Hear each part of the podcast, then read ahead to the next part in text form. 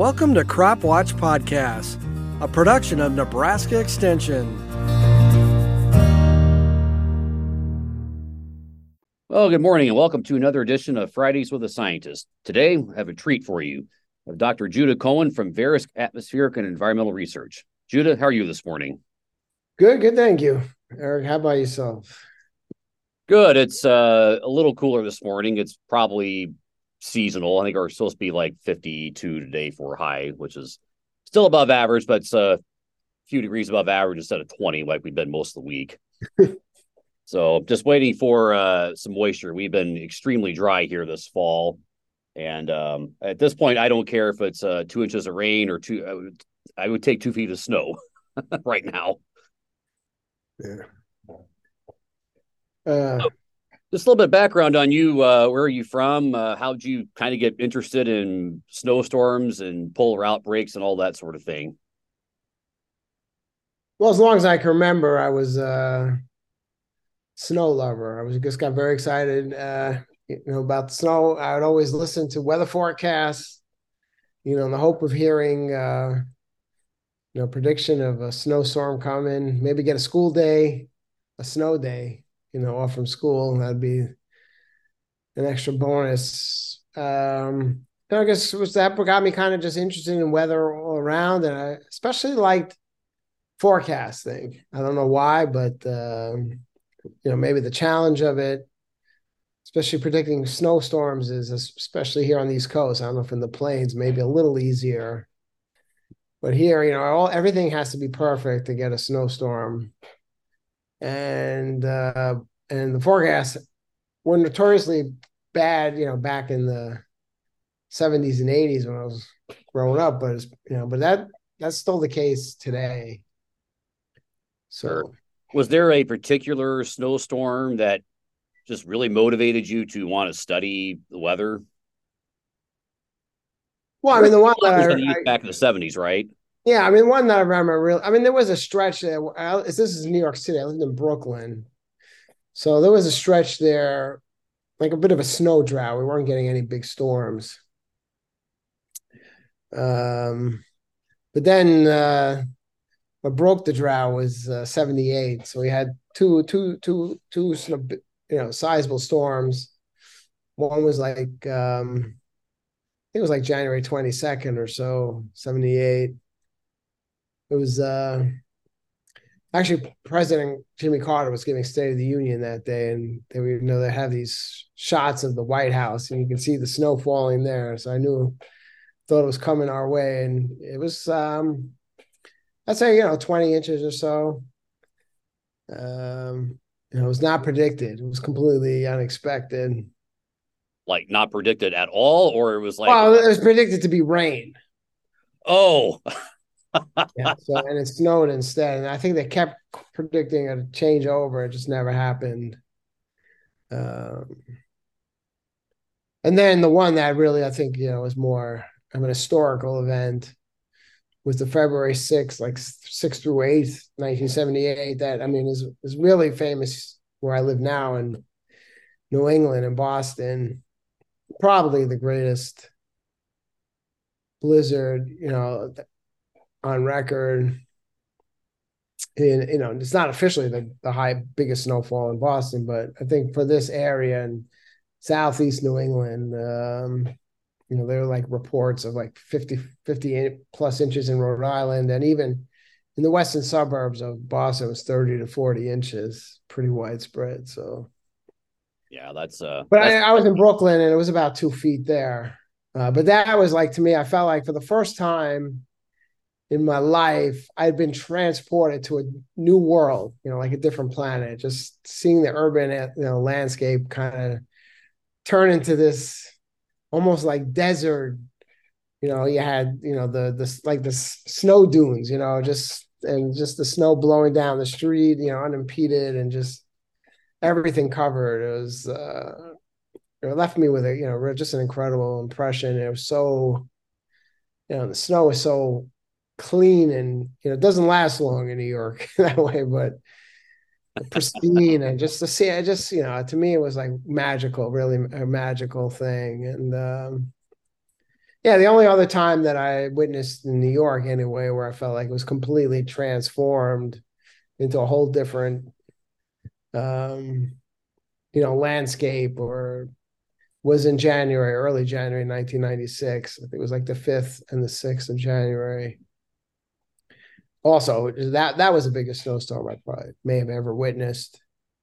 30 oh, plus sure. inches. Um, uh, so yeah, I, I, just you know those th- I I just loved it and wanted to know about s- snow. I don't I don't you know I'm not a snow physicist, but obviously still studying snow. Were you a skier? I I do love skiing, so uh, that tracks. Yeah, I, uh, so New England's nice. Uh, you know, I living in Boston, get up to New Hampshire, Vermont pretty easily. Maine's a little further, but obviously, uh, you know, the best skiing in the country is in the Rockies. But uh, yeah, we're we're a lot closer to the Rockies than we are to. Uh, yeah, yeah. Uh, I haven't been out west in a while. I used to go, but uh, yeah, uh, maybe this year. You had good snowpack last year, which is great because um, that was kind of the first step toward eradicating drought in you know the Front Range in that part of the country. So yeah, back in the '70s, you know that '78 snowstorms you're you're referring to.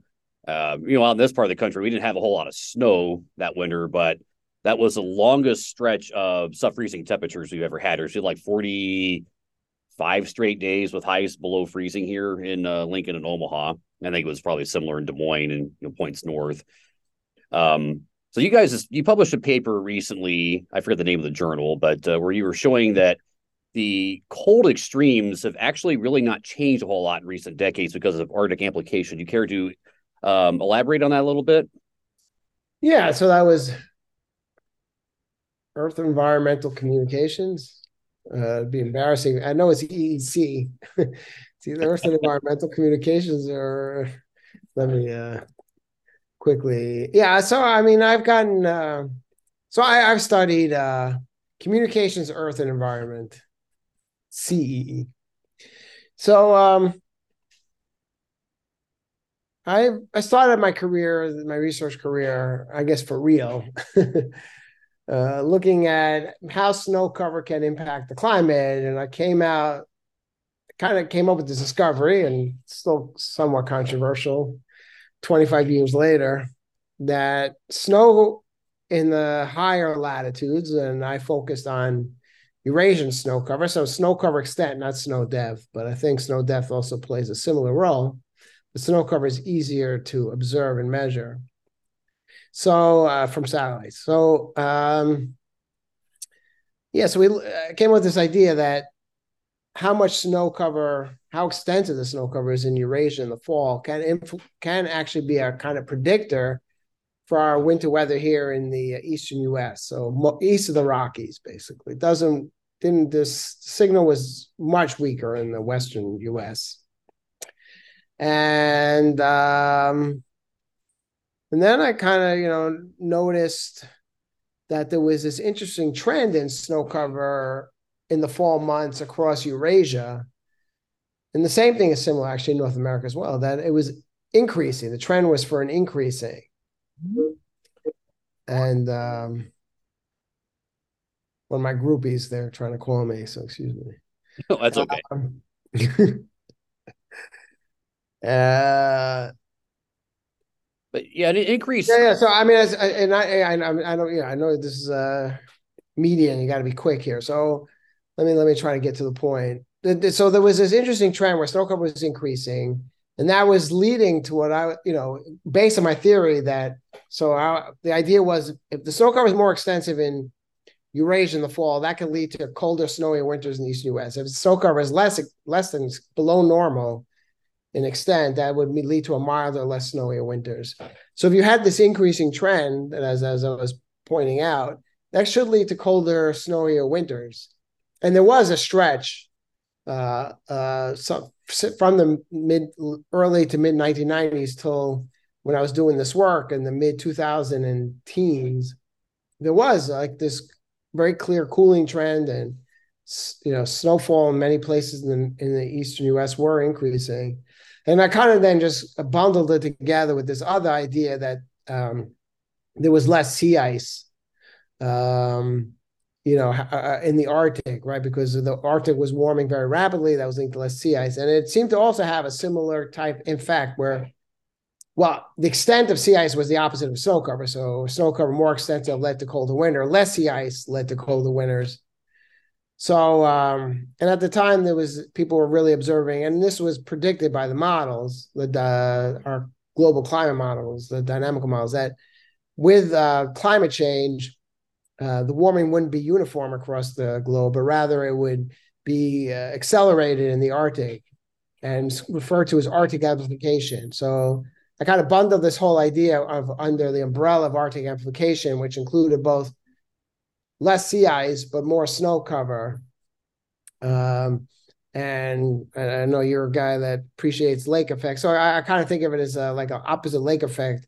As more sea ice was melting, there was more open water available. So when you had a cold wind, blowing over this now newly revealed and opened uh, sea, uh, seas, you know, uh, ocean water instead of ice, that could lead to lake effect across uh, the higher latitudes. So both Siberia, let's say, and Canada and Alaska. Um, so this was all under one umbrella of Arctic amplification. So you had war- rapidly warming temperatures, but less sea ice and more snow cover, uh, and that could contribute to uh, colder winters because it was there was a surprisingly, you know, and this is not controversial. There was this, the models were pre- and the expectation was pretty much that winters would get milder. Uh, there would be less snow in the mid latitudes, including many parts in the U.S. You know, with climate change, and then all of a sudden there was this cooling being observed. You know, and it wasn't just like a one year or two, um, but you know, multiple decades. So this cooling trend and how to how to explain it. So a lot of the field just said, well, there's a lot of noise in the system, what we refer to as natural variability. But I said no. There's a there's a physical cause for it. That this Arctic amplification, which included less sea ice and more snow cover, was contributing. And what we're seeing in total, and again, I don't. I'm not arguing. Some people say that I'm arguing winters are going to get continuously colder. I'm not arguing that, but they're not warming as fast as the models had predicted. Sure. And, you know, so the reason is for that because it's more. It's not all just you know. Um, this very simple idea climate change leads to warmer you know temperatures which leads to milder winters and less snow but that is one factor but there are mo- other factors that are important one of them being arctification that can contribute to colder winters and and and more snowfall and what we're observing is a combination of those two factors that can you know uh, in a lot of ways cancel each or balance each other out yeah no what you're describing to me actually makes really good sense I mean we've seen you know, a significant decrease in sea ice in the last 40, 45 years. And it probably started accelerating what in the mid to late 90s, probably around the time you started seeing this increased signal for snow cover yeah. Eurasia. Oh, exactly coincided. Yeah. And yeah, I mean, the I, intuitively you would think, oh, winters will continuously get warmer and warmer. And while we have had a lot of warm winter months the last two decades, we've also still had some significant cold. Um, certainly in the eastern two thirds of the U.S. that would certainly would not have been explained um, by a lot of these models. And it seems to me that even in a lot of just last ten years, the forecast, at least the dynamic uh, seasonal forecast models, will show oh just more and more and more and more and warm. Yeah, and generally hitting it seems like in the another seasons, but in the winter, uh, that seems like that's failed quite a bit. Yeah, no, the models are are almost always too warm in their forecast. So they're really the big exception, especially across North America of the past 20 years. The one exception I would say is the winter of 2019, 2020. There, I mean, it was pretty much as as warmer, maybe even warmer than miles per day. But but but but that's really the the one exception that I know of. Where and but basically, and we showed this in a paper that the the model forecast and the observations are diverging in the winter months, where the miles are getting much warmer and continuously getting even warmer than what's being observed. Um, also, getting back to that paper, so uh, this idea that Arctic amplification can contribute to winter weather is very controversial in the climate community. And people say, no, that you got it all wrong. Actually, Arctic amplification just should, should lead to much uh, milder winters, and and Arctic, we should especially see it in Arctic outbreaks. That those are going to you know kind of moderate or warm the fastest because the Arctic is the source region for Arctic outbreaks, right? It makes sense, or cold air outbreaks, however you want to think about it. So the one impact we should see from Arctic amplification is kind of this amelioration or the moderation of these art the, the most extreme cold. But of course, if I'm arguing that, well, you know, Arctic amplification can contribute to colder, you know, colder weather, I'm not going to say colder winters, but these episodes of colder weather, you know, that that may kind of then this idea of that it's going to lead to this very, you know, uh, warming of these, uh, the, especially the extreme cold. That you know that may be true, and we showed that actually, very surprisingly, um, cold extremes have pretty much stayed steady mm-hmm. in the in the in the central and eastern U.S. Uh, and actually, since 2000, they've been coming these extreme cold days. So the coldest five percent of, of the, the days, uh, you know, through it through a winter season. So we have 90 days. So let's say the five coldest days of that winter. Uh, but but look, at five you know uh, average over since going back to 1960, and then the period of Arctic amplification, which started post 1990. There's there's actually in, in, North America there's been an increasing trend in the, in the frequency. Not only is the magnitude of those cold days not getting warmer, but actually they're increasing in the in the frequency.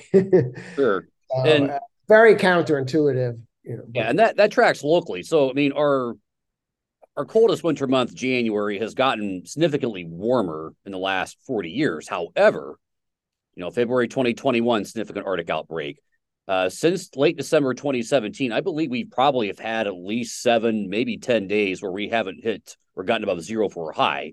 Prior to that, we had maybe had like one day of that in the previous 20 years. So we've seen is you know, some of that stuff yeah. is kind of cyclical, but we're still getting that really extreme cold. Yeah, um, no, and, and last year, um, that that pre-holiday outbreak was very. I'm sure you got it pretty hard. Oh too. yes, we sure did. Uh, I went. I was out scooping snow. I mean, it wasn't a lot of snow, thankfully, but it was you know an inch, inch and a half that blew everywhere, and it was wind chill was at least 45 below, and with you know 15 below air temperatures. I mean, thankfully it was relatively short lived, but that was like our afternoon high on like December 21st or 2nd, whatever day that was, was like I don't know eight or nine below. I mean, so I mean, right, so that, and that was without much snow cover. Right. We'd had a yeah. snow cover; it would have been 10 below easily even in Boston last year, and was and we had a much milder winter than you guys had. We had our cold in February. We had our coldest day in six, 60 years, in six de- you know six decades. Oh, sure, right, yeah. Again, yeah. no snow cover whatsoever, which is very unusual. Uh, it's right. the only time I'm being like, you know, down in the minus ten range with no snow cover. And had you know had there been snow cover, it would have been even colder. So so yeah, it was cyclical. I mean, the '80s had a lot of good cold air outbreaks, um, but and then the '90s they just yeah. But again, you would think, uh, you know, so you could say, well, this is all cyclical. But again, climate change is supposed to be so strong. I mean, that it should disrupt that cycle. and whether it's cyclical or not, I mean, I, you know, I'm saying obviously there's a it's there's a connection to the Arctic, but um, you know, so uh, again, this is uh, an area of active debate. Uh, so, uh, uh, but I think it has you know important you know implications for society because like that you talked about the February 2020 outbreak. I mean, you saw maybe you know a place like Nebraska is used to that extreme cold, but Texas is not. Right. And, you know, it, it wreaked havoc, and you know uh, their infrastructure, you know, almost went to a complete collapse their energy sector but it, i mean it came minutes away supposedly. Yeah no they're uh, the lifetime no was standstill that part of the country. I mean it was bad here but i mean we're used to it being we're, we're more equipped for extreme cold up here and houses housing codes up here basically say yeah you have to have x amount of insulation. You know because i mean you have to build structures up here to withstand 20 25 below air temperatures because that occurs with at least historically some regularity yeah, down there, they're they're not used to that. Uh, at least not typically. Um, yeah, so- even here in, in, Boston, we had that. That again, it was short. We had a lot of burst pipes, you know, and that's you know a lot of insurance loss uh, mm-hmm. because of that. Again, the, the, lack of snow cover made that worse. Oh, sure. Made that problem because the cold can penetrate deeper into the ground, and there were a lot of burst pipes. So yeah, so if you're stopped, you're saying, well, I need to only prepare for heat extremes and no longer for cold extremes. you know, and then you your investments are are um, you know appropriate appropriated based on that reasoning, then you know you're going to be become more vulnerable to cold extremes. Sure. So something else that you've spent you know a lot of work on, and that I think this ties in very closely to Arctic amplification.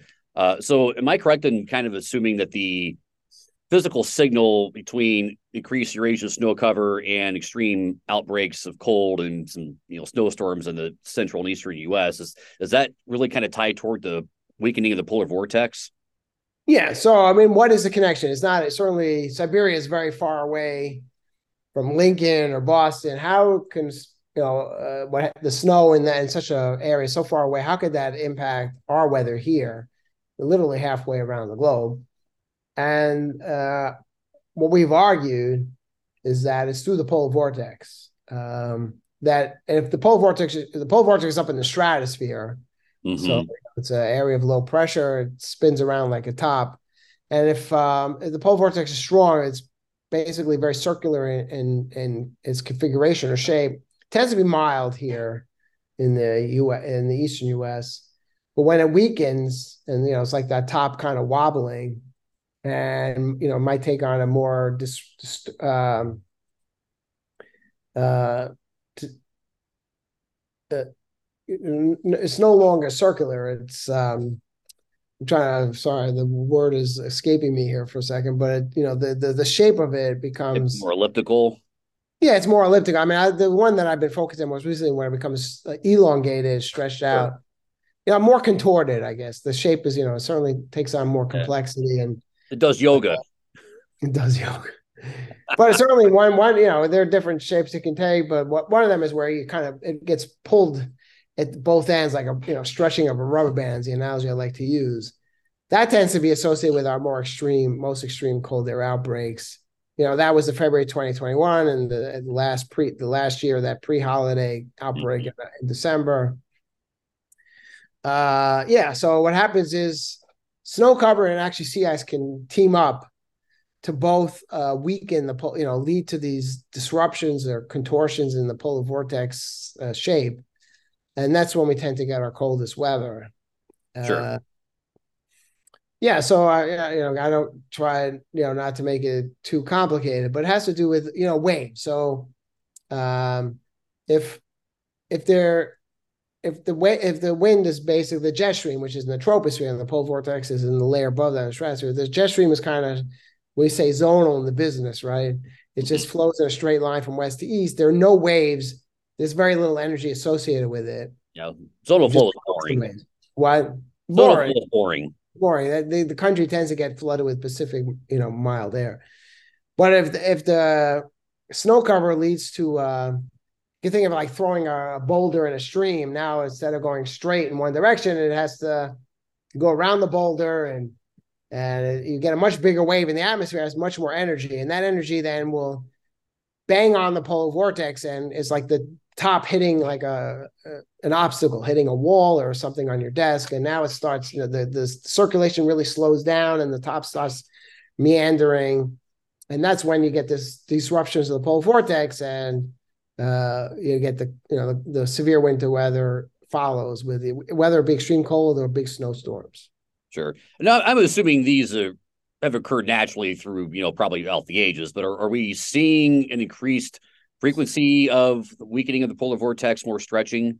Right. So they occur naturally, right? You have um, you know kind of the waxing and waning of waves in the atmosphere, right? So when the waves in the atmosphere, especially over Eurasia, because that's the biggest naturally occurring wave in the atmosphere across the whole globe. If if that gets bigger in magnitude, then you're more likely to get a polar vortex eruption. If it gets smaller magnitude, you're likely to get a strong polar vortex. That happens naturally, but but the argument is that Arctic amplification, which includes both less sea ice and more snow cover, shifts that probability to more in the larger waves across Eurasia. And again, I don't want to get too much in the weeds. I, I'm happy to do it, but I don't want to bore everybody. Let's just keep it simple for this. All right. So okay. So yeah. So that happens. You know. So just you know, it's like again, it's like throwing a boulder or a bigger boulder in the in the stream of water that causes then the water has to the stream of you know that flow through that stream has to go around meander around the boulder. Um, and that's cause that that affects like kind of a bigger wave. Uh, or if you you know you skimmed a pebble on a pond, right, you see these waves ripple away. So if you bit a bigger pebble, you get bigger waves rippling rippling away. Um, and so yeah, we've definitely. Uh, I think this is. I feel pretty confident saying this. We've seen a shift in the in the frequency of of strong polar vortex states, which is getting fewer in numbers in the wintertime, and more disrupted polar vortex days or you know state of the polar vortex. I mean, it's a very clear shift, uh, and that is not intuitive. Again, that I mean, I think climate change just on its own doesn't really explain that shift. Now, people might say again, that's just noise, you know, natural variability. But I say no. Uh, I've been arguing, and others argue, you know, type other similar type of arguments that that's related to um, this Arctic amplification. Sure. Well, statistically, what you're finding is significant, right? Yeah, yeah. I think yeah. there's been a statistical change in the in the yeah. You know, the phase or like at the state of the polar vortex, you know, less of the very strong states and more of these disrupted, perturbed sure. states, weaker states. Yeah. What I what I find sort of interesting though is that the global you know main forecast models, the European model, GFS, have at least have done a pretty reasonably good job at showing these coming seven ten days out. But the dynamic seasonal forecast models really just don't pick up on the signal at all, in my in my opinion. Right. So the, yeah, the models definitely struggle. Uh, and it's a point I try to make all the time. Um, so yeah, they will get this whole coupling. First of all, they have a very hard time uh, anticipating um, these disruptions more than a week or 10 days out. Mm-hmm. Um, but even once, even when they start to get the disruption of the polar vortex, they the, the there was this influence on our weather is also the models just don't complete don't get. So they'll you'll have a disruption of the polar vortex and it'll show no impact on our weather, whereas eventually it will lead to colder, snowier weather. But the models are very slow to pick that up. They get it eventually. So I was, you know, so even in the short term, if they're having struggles like a two weeks out, so for a seasonal forecast, it's just hopeless. and if you get, you know, a, lo- a, large number of these disruptions, or you get a very large one, a, a disruption of the polar vortex, that will influence the seasonal mean. And if the models have no clue what's going to happen in the during the whole winter season, it you know it's very difficult for them to get the the seasonal forecast correct. Sure. Again, you know, where exactly, uh, you know, different polar vortex disruptions, the influences in different regions of the northern hemisphere. So that's also really, really important. Sure. You guys have had a lot more success with winter seasonal forecasts because you are uh, factoring in this Arctic amplification, this increased uh, Siberian snow cover. Um, and to some degree, I, if I'm not mistaken, you have actually predicted, at least with some degree of accuracy the cold anomalies that have occurred in central and eastern U.S. the last 20 years that the, you know, the dynamic models haven't picked up on. So, I mean, do you think there's maybe some combination of statistical models and dynamic models that are sort of appropriate for forecasting um, in the winter season? Yeah, no, I do. I definitely do. So, yeah, um, yeah, I, think, I feel like we have had success because we, I mean, the dynamical models are very um, dependent on the state or phase of El Nino, Southern Oscillation, ENSO. Um, and I like to say basically what the dynamical models are climate change or kind of this universal warming mm-hmm. plus whatever ENSO is doing. So last year was La Nina. The past three years was La Nina. This year's El Nino. Um, so basically, yeah. it'll be warm everywhere except if it's La Nina, it's cold in the northwestern North America and if it's El Nino, it's cold in the southeastern U.S. Uh, but otherwise, it's warm everywhere else. Sure. And I think that's just too much of an oversimplification. Sure. And I do think you know, so I do think we we've had better success because we've included these Arctic signals or predictors. Um, and so I, I, I think we can. So when I, I do things, and we use a statistical model. And I'm very, I'm very much interested in machine learning or artificial intelligence. I think dynamical models coupled with machine learning, artificial intelligence can lead to a uh, definitely a better forecast. You know, uh, maybe help correct uh, these bias biases in, in these dynamical models. And we also had a paper very recently uh, with a group of some students, some you know people from Microsoft and MIT, uh, University of Toronto, showing that uh, if you use machine learning to bias correct models, you you end up with a better subseasonal forecast. So the the time horizon of like two to six weeks. I, I think there's a lot of potential there. Yeah, well, that makes good sense to me. And realistically, that two to six week time frame, um, a lot, a lot of important decisions are made in commerce in that time. Yeah, so. yeah, and I mean, I, I hear all the time. You know, we we you know one day forecast or you know like the Texas freeze where they maybe get a few days advance warning. That's just not enough for people to prepare. That they need like multiple weeks.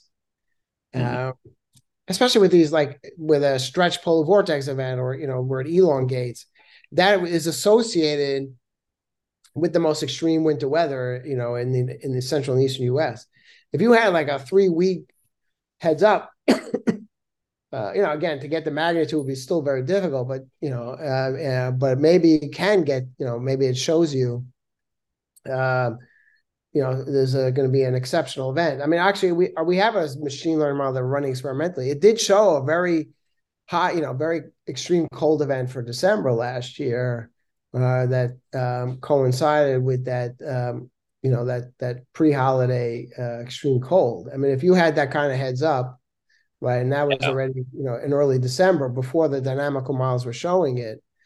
Um, yeah, I, I, think that would be very useful for you know emergency management planners and, and, the such municipalities, you know, governments on different levels. You know, certainly this local and the state. Sure. Yeah, I mean, it allows for more optimized risk management and planning. Yeah. So yeah, the CPC just kind of they released an updated winter forecast I think a couple days ago, and it's you know to me it just looks like um 100% ENSO which yeah, on some level I get. I mean, we're heading toward we're in a stronger El Nino, and you know, like what I've kind of told people around here is like right now, I don't have enough other evidence to say that what they're forecasting isn't what's the most likely outcome. But I mean, clearly, if we start seeing, so I, I know one of your uh, recent blogs you mentioned that there was you know some possibility of weakening of the polar vortex in you know late late part of December, early January. If that happens, then you know, maybe early January, we uh, see some significant cold outbreaks in the eastern U.S. And well, it takes two weeks for that signal to get to the surface. But so sure. even in early January, uh, we wouldn't see the cold till mid to late December, actually. Yeah, sure. So sure. with the stretch polar vortex, the the impact is almost immediate, but with these larger disruptions, it takes two weeks. Okay, yeah. Do you are you um are you still thinking that's uh, some sort of a possibility this winter?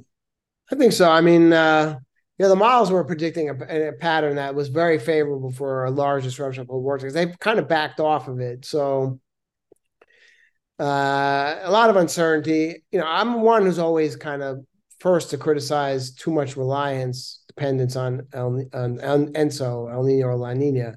But this is a big, this is looking like a very large El Nino event. So I do think it cannot be ignored. Right. Um, but I mean, I do think the pole vortex will play an important role. Sure. Uh, you know, traditionally, when in El Nino, it seems like we kind of have a, a northern shift in the polar jet stream and a stronger subtropical jet. You know, the, sub, the stronger subtropical jet, I mean, that seems like that's already starting to show up a little bit here in the U.S. or will be soon. Um, do you have any thoughts about uh, maybe eh, maybe there's possibility that with warmer sea surface temperatures in parts of the you know western Pacific that maybe you know, we get a little bit more amplified polar jet streak that would maybe create some heavier, bigger snowstorms in the central and eastern U.S. this winter. You polar vortex notwithstanding.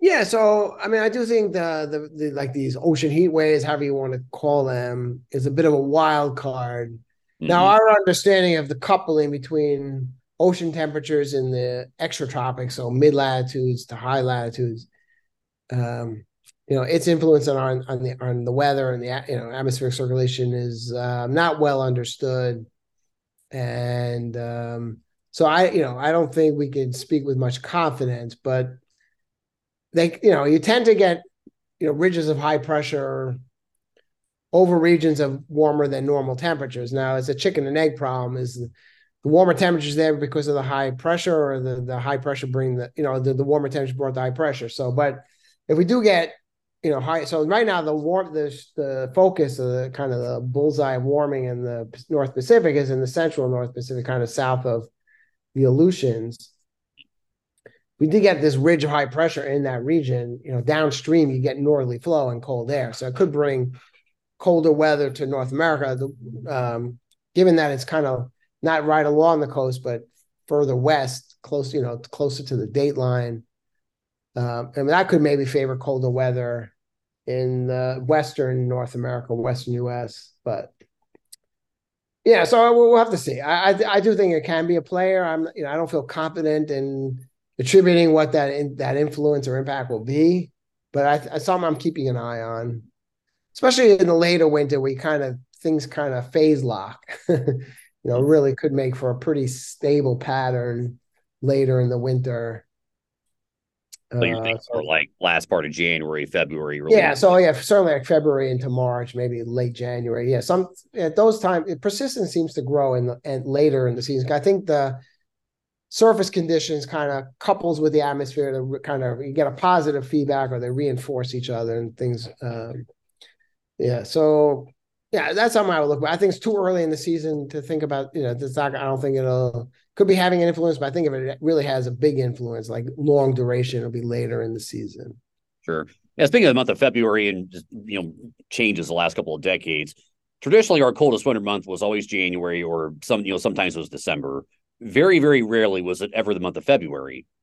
That's actually pretty common now for February to be our coldest month, and for sometimes that to extend into early March, and then you get like a, you know just a really rapid shift to much much warmer you know weather by mid late March, early April. But um, do you think the delayed effect of some of the cold is also related to some of these changes in the you know Eurasian subcontinent and the you know, lack of sea ice? Yeah, I mean, I do think there's a seasonal shift. I, I fully uh, full, fully on board with this idea that winter starts later. I think December has become less of a winter month and more of a fall month. I mean, this yeah. you know can follows the tr- seasonal transition. I think September is more of a summer month now than than yeah. a fall month. I mean, September's August light, at least in our area now. And... Yeah, I, I fully, I, yeah, I feel like yeah, September is more like August than what we, you know, you and I probably think of. You know, September used to be like you used to get those first really cool, crisp days and uh, you know yep.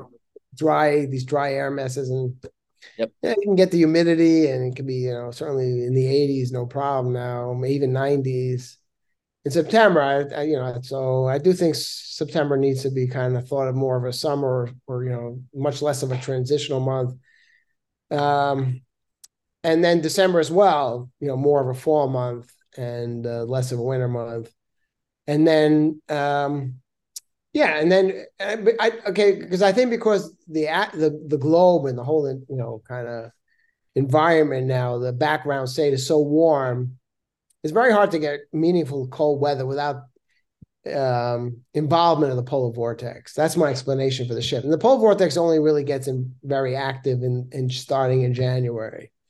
Oh, okay. Well, and that, that makes, yeah, makes yeah. Sense. So in December, it's you know we can't get these stretched events in December, but those tend to make for very short duration colder outbreak. They can be intense, but short. You yeah, need like the larger disruptions where it can really influence the weather, kind of shift to colder weather over, over multiple weeks, even multiple months. And those don't really start until early January. So, and again, it takes at least two weeks for that to get that signal to get to the surface. So, so that, that's my explanation, you know, for this seasonal shift. Yeah, what you were just describing, would that would that have been more of like 2018, 19? Because you know we had that. Uh, what I think you know, the the big, you know, the, and of course the, the media tends to freak out about polar vortex. I think a lot of times they um, kind of get the concept wrong or explain it, you know, in a more somewhat of an incorrect fashion. But you had that huge polar outbreak across the Midwest and Eastern U.S. at like the end of January 2019.